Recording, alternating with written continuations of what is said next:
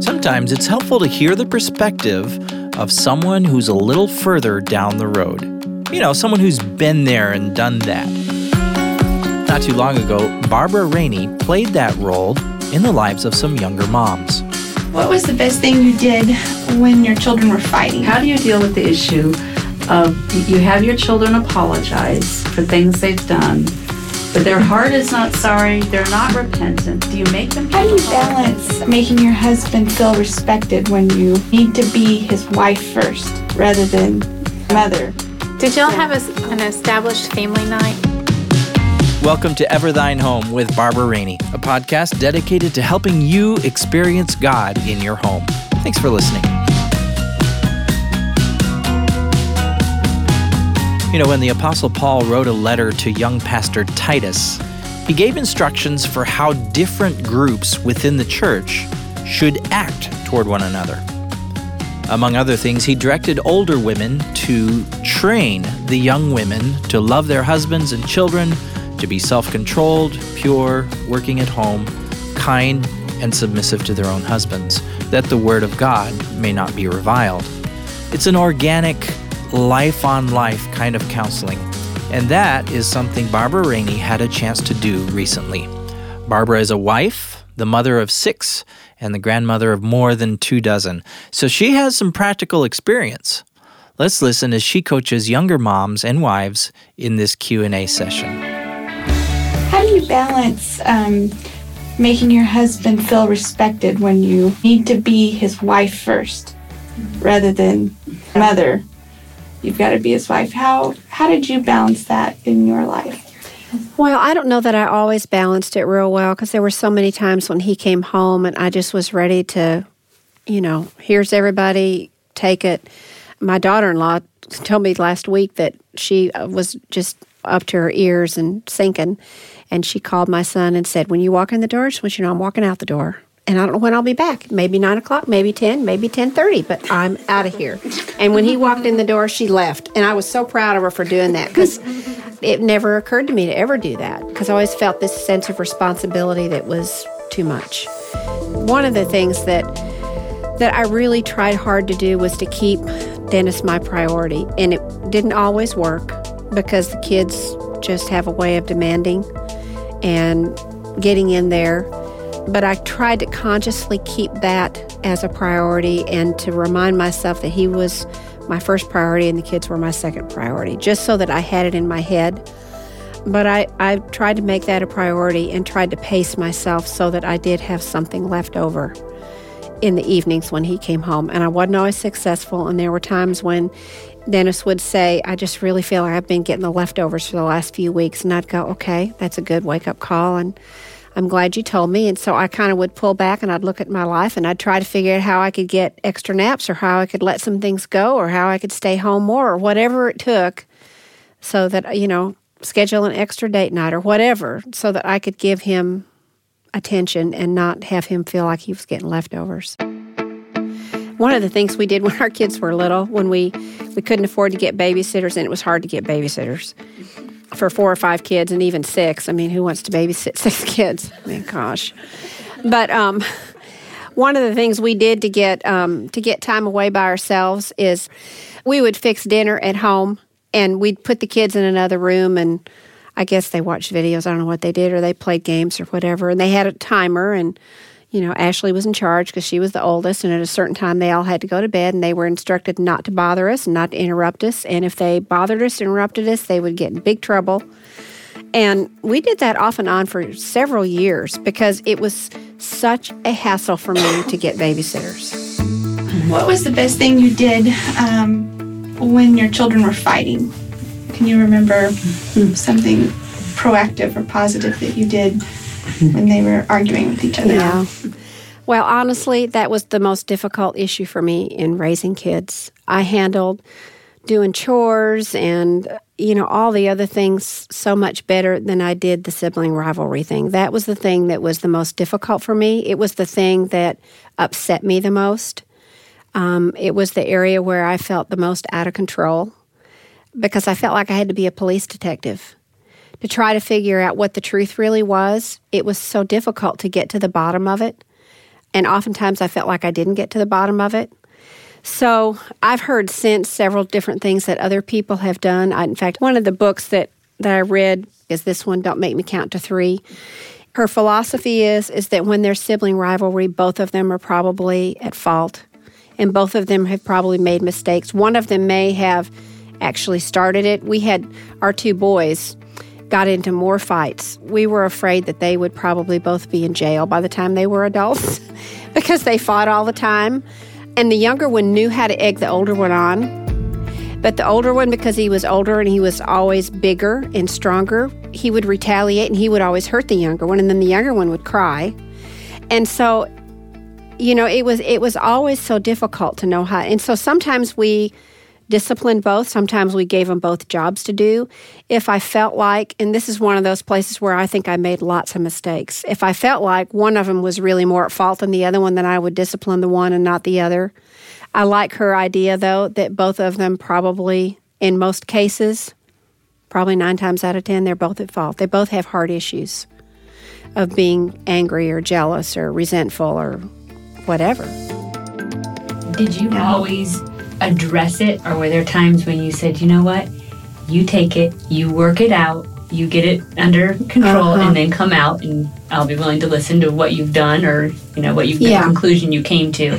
Yeah, we did both. As they got older and we really felt like they understood the principles of conflict resolution, you know, we'd talk to them about, you know, and sometimes it wasn't really as big a deal as it appeared to be. They were really just having fun and it just got out of hand. So, yeah, we, we did some of both. And sometimes it worked and sometimes it didn't work to have them resolve it. Sometimes they didn't resolve it because they didn't want to resolve it. That's what I liked about her book is she talked about the heart attitude and that really the source of conflict really is our heart attitude and what's going on within and training your kids to understand that what's in the heart is really what is driving the conflict.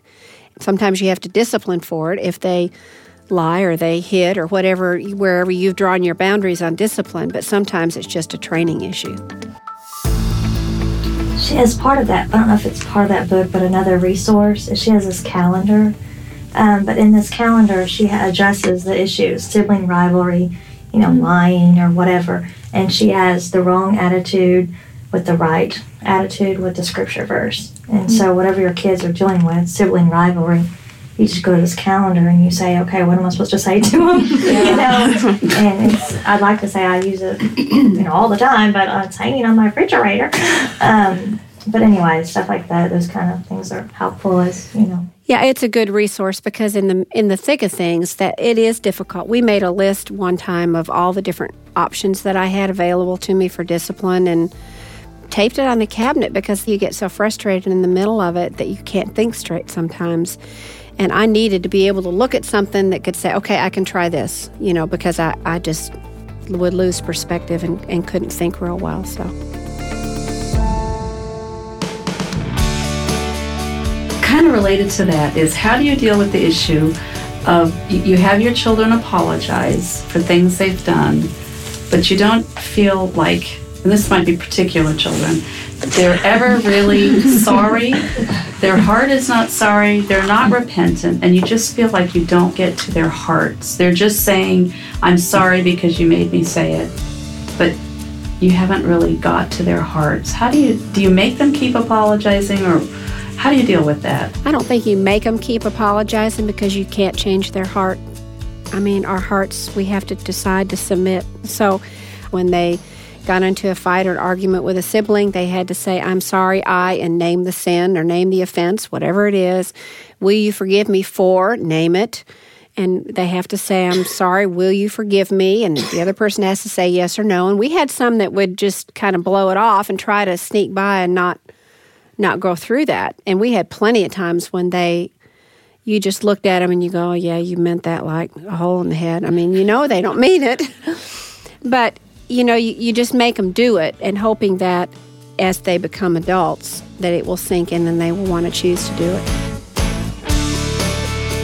I was flipping through a bunch of old notes before I came and um, I ran across this little thing on a sermon outline from a few years ago where the pastor said there are three reasons people obey. One is because we have to, because we have parents making us do it, or we have the law telling us we have to drive a certain speed limit. Um, the second reason we obey is because there's some reward tied to it. So if I obey the law and I fill out my income tax, then I'm going to get a refund. There's something tied to it that's going to be beneficial to me. So we do it for that reason. And then the third reason people obey, which is the, the hardest and the least often, is because out of a genuine heart of wanting to please God. And our kids are no different. Our kids obey probably 90% of the time because they know if they don't, they're going to get in trouble. But that's human nature. And one of the things that we did, we prayed a lot for our kids that they would get caught and they would not get away with anything. And I remember um, how clearly God answered those prayers many times. One of ours was prone to stealing, just little things from siblings, but we didn't want him getting away with it.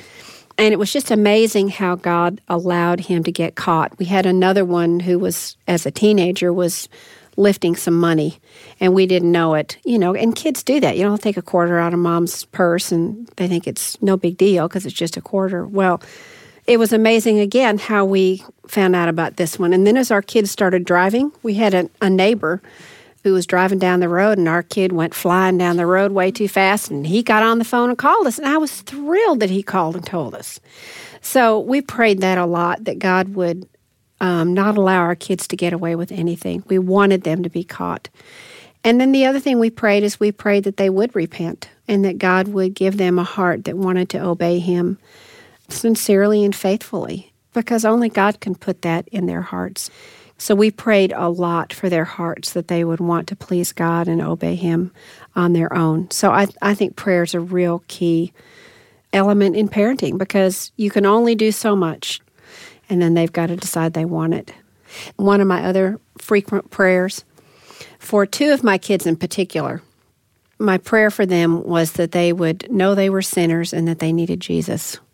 And I prayed that a lot. I prayed it a lot for my youngest one and my oldest one because my oldest one was a typical firstborn who wanted to make everybody happy, and she was pretty good, and she loved her siblings, and my second one was the one who knew how to push my buttons pretty much better than any of the rest of my kids. And he started doing it at five and didn't quit until he was 18 or maybe 17. I'll give him the benefit of the doubt and say he was 17. I really think he had it as his mission in life to get the best of me. And he won more times than I won. And um, my oldest daughter saw that and she saw what he was doing to me, and she saw that he was making me miserable and that he was pushing my buttons and making life hard. And she didn't want life hard to be hard for me. And so she kind of went out of her way to make me happy. I watched her and I thought, I do not want her growing up thinking that she needs to make her mother happy. That is dangerous, it's unhealthy. And I just began to pray that God would help her see that she was just as much of a sinner as her brother. Just because she acted good on the outside did not mean she had a clean heart. And so I prayed that a lot for her. I also prayed it a lot for my youngest because my youngest was she got a little bit better treatment than some of the older ones too and my older ones told me about it mom you're you're not doing with laura what you did with us she gets away with a lot more you know and it is a tendency. It's hard. It's hard not to do that with your youngest one, especially when you know it's your last and you kind of want to milk it for all it's worth. But I prayed that a lot for her too because her next sibling was another one that, that really gave me fits. And she saw this relationship and she saw me struggling with her older sister and she saw what it was doing to me. And I saw her trying to make me happy. And I thought, this is not good. And um, I think I even, by then, I think I understood things enough that I even said something to her about it verbally. That with my oldest, I didn't have the presence of mind to even address it. but by my youngest one, I did, and I think I even said something to her that I, I don't want you to feel responsible for trying to make things better. But I prayed a lot for her that she would know she was a sinner and that she needed Jesus.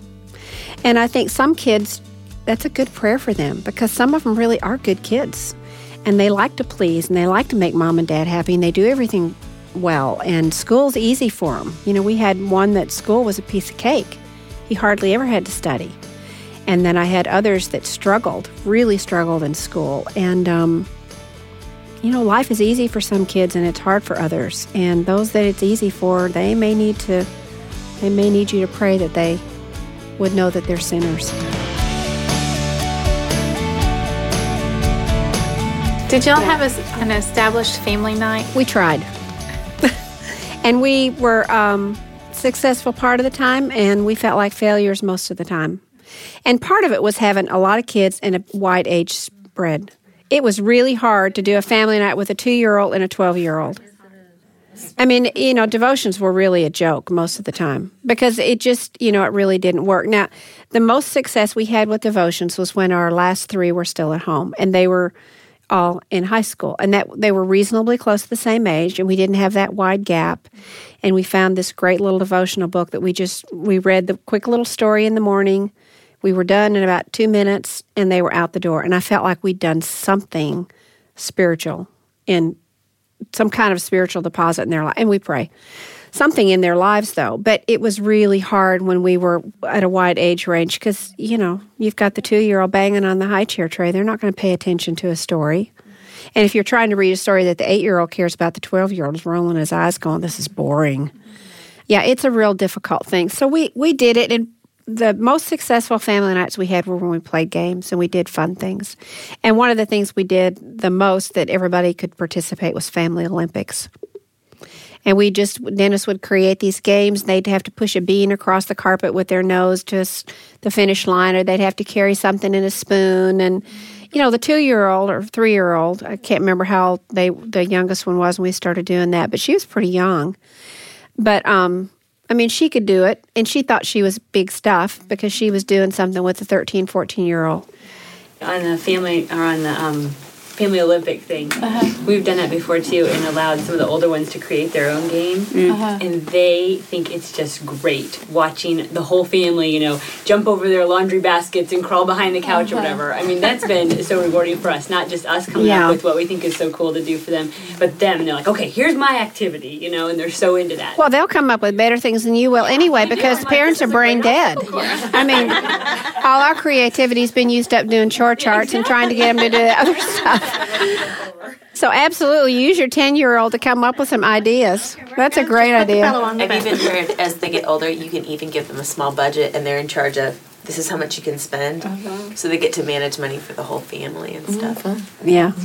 But it helps me to hear you talk about you know that you had good intentions to do some of these things because one of the things that i'm just struggling with so much is keith and i set out all the time with great plans and flops. It just flops. We just carry it out for about a day. I mean sometimes it's yeah. as pathetic as that. Like you know it's oh, like know. here's what we're doing. Here's the new thing. Well one of the things i learned about myself from parenting is that i'm a great starter but i'm not a good maintainer. And i didn't know that about myself. And there are certain things that i can finish and that i will make myself finish but I mean, that's why we had zillions of chore charts and zillions of new this. This is the new plan for this year, and I'd I'd come up with it, and we'd last about three weeks, and that was about all I could do, and I was bored with it. Yeah, me too. So, um, I, I, learned I learned a lot about myself. And Satan is so good though, making you just feel like a failure as a mom on every count. Yeah. You know, being angry, oh, yeah. being not a finisher, not being self you know, yeah. all these things. And he can use every Christian thing exactly. to beat you down actually. It's yeah. all the Christianity to the point where you start saying Christianity feels like a burden, not a not exactly. a freedom because all I feel is we should be reading the Bible, we should be doing all these spiritual things that I'm just glad to get, you know, dinner on the table tonight you know, and then yeah. I just want him to go to bed at six o'clock is really what I would like. like, you know,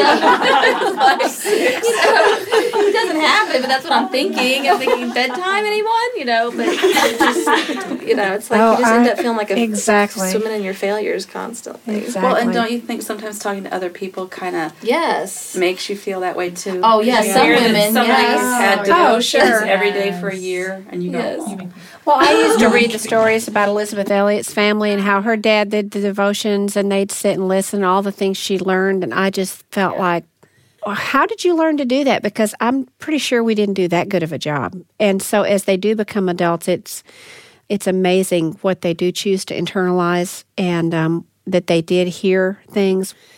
We were on the phone with our son this morning. He called because of I don't know how many of you heard about this couple who lost their daughter last night and my heart's just been broken for them all day today. But anyway, we emailed it to our kids for our kids to pray. And our son Benjamin called, and he was crying when he called. And he's never met them; he doesn't even know them. But he has three little girls and one on the way. And this was a 16 year old girl. And he said, I don't know why this has gotten to me, but he said it just makes me so sad. And so we talked to him for a while about praying for them and what we could do. And and then at the end of the conversation, Dennis said, Well, why don't you pray for them?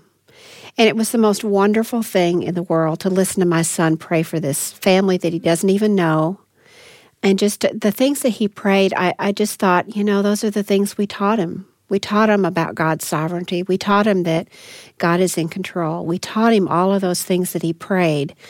He's still young and he still has a lot of life left to learn, but but to hear him pray the way he prayed for this family was a wonderful thing because I heard a lot of what we'd been saying to him for all of his life in his prayer. And, and he was clearly expressing it as his own faith and his own trust in God's sovereignty and God's omnipotence and God's power and God's ability to comfort. All of those things came out in that prayer. And I thought, God, you're so good that, you know, I, this is one of the ones that I thought might be a juvenile delinquent. You know, he was plenty smart, but I didn't know how he was going to use his mind. And, you know, I hoped but I also feared. I feared a lot. So I just want to encourage you all that, that there is great hope, that God will use all the good that you're doing to build into your kids' lives. And the wonderful thing about raising kids is our kids are so forgiving. And you're going to make a million mistakes and you're going to get angry and you're going to do the wrong thing and and you're going to overprotect and you're going to under regulate and all of that stuff. You're going to make all those mistakes, but but our children are so forgiving, and God is too. And God delights to bring good out of things that the enemy intends for evil, and He will. And so I'm encouraged, being on the other end, that parenting is worth it. It's such hard work. It's such exhausting work, and it's so overwhelming so much of the time, but God really is capable of bringing good out of a lot of mistakes, and we made plenty of them. So um, I just want you all to be encouraged that even though you do make mistakes and you are making mistakes and you will continue to make mistakes, God is sovereign and, and He has great plans in mind for you and for your kids, things He wants to build into your lives, things He wants to build into your kids' lives, and He's in control.